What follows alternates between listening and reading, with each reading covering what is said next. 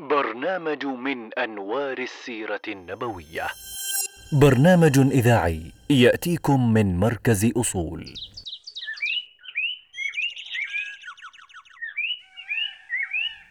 قولا ثقيلا.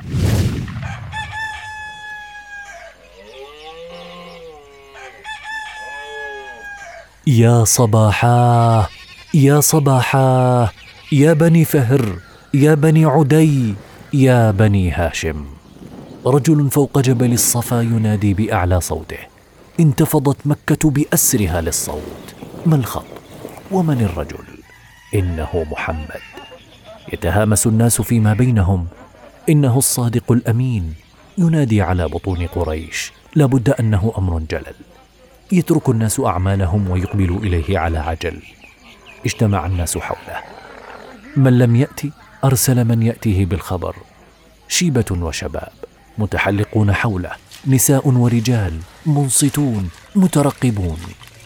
فمحمد صلى الله عليه وسلم لم يكذب في حياته قط ولم يخن في حياته قط. لو أخبرتكم أن خيلا بالوادي تريد أن تغير عليكم أكنتم مصدقين. قالوا نعم ما جربنا عليك إلا صدقا. إنها خلاصة حياة محمد صلى الله عليه وسلم بينهم. وشهادة فورية في موقف لن ينساه التاريخ. إذ ما هي إلا دقائق معدودة وسينقلب الحال. وتتغير طريقة التعامل. وأمين الأمس سيصبح عدو اليوم. يا معشر قريش أنقذوا أنفسكم من النار. يا معشر بني كعب أنقذوا أنفسكم من النار. يا فاطمة بنت محمد أنقذي نفسك من النار فإني والله لا أملك لكم من الله شيئا. كلمات مزلزلة أطلقها النبي الكريم والجمع صامت مذهول. أي شيء يتكلم عنه محمد صلى الله عليه وسلم؟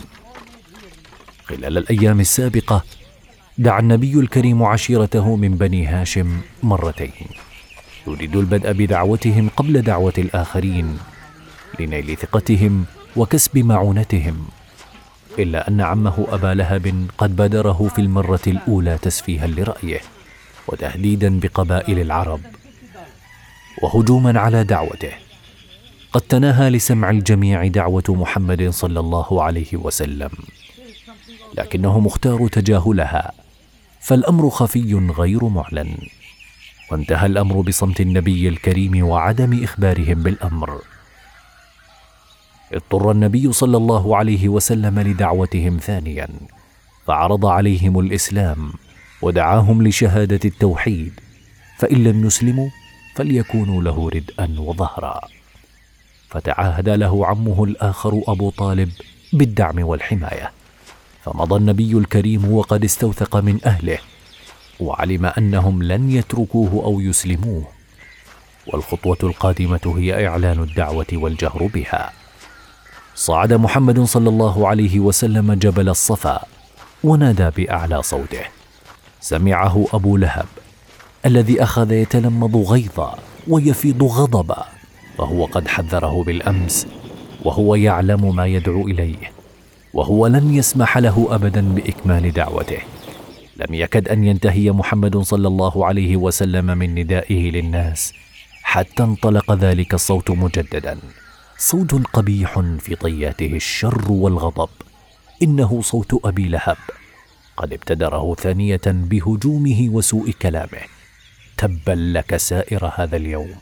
الهذا جمعتنا؟ وقع ثقيل على قلب النبي الكريم. فعمه وأقرب الناس إليه. هو أول من كذبه ورده أمام الناس أجمعين. غادر أبو لهب غاضبا هو وزوجه. نيتهم إيذاء النبي وعرقلة دعوته. ليأتي الرد على أبي لهب وأذاه لا من محمد صلى الله عليه وسلم بل من فوق سابع سماء قرانا يتلى مدى الزمان. تبت يدا أبي لهب وتب. ما بين سرية الدعوة وجهريتها ملئ القلب ثقة ويقينا. إعداد طويل لثلاث سنوات. لأجل هذه اللحظة. فما جاء أحد بمثل هذه الدعوة إلا عودي. والملحمة القادمة تحتاج رجالا كالجبال. من هذه اللحظة لم تعد دعوة محمد. همسات هنا أو هناك. بل باتت شمسا في وسط السماء منارة تهدي الحائرين وتجذب إليها أيضا أذى المتربصين.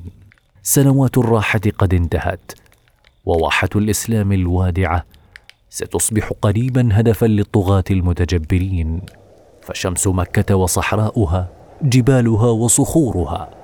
ستصبح شاهدة في الأيام القادمة على أعظم دعوة عرفتها البشرية دعوة الإسلام. برنامج من أنوار السيرة النبوية. برنامج إذاعي يأتيكم من مركز أصول.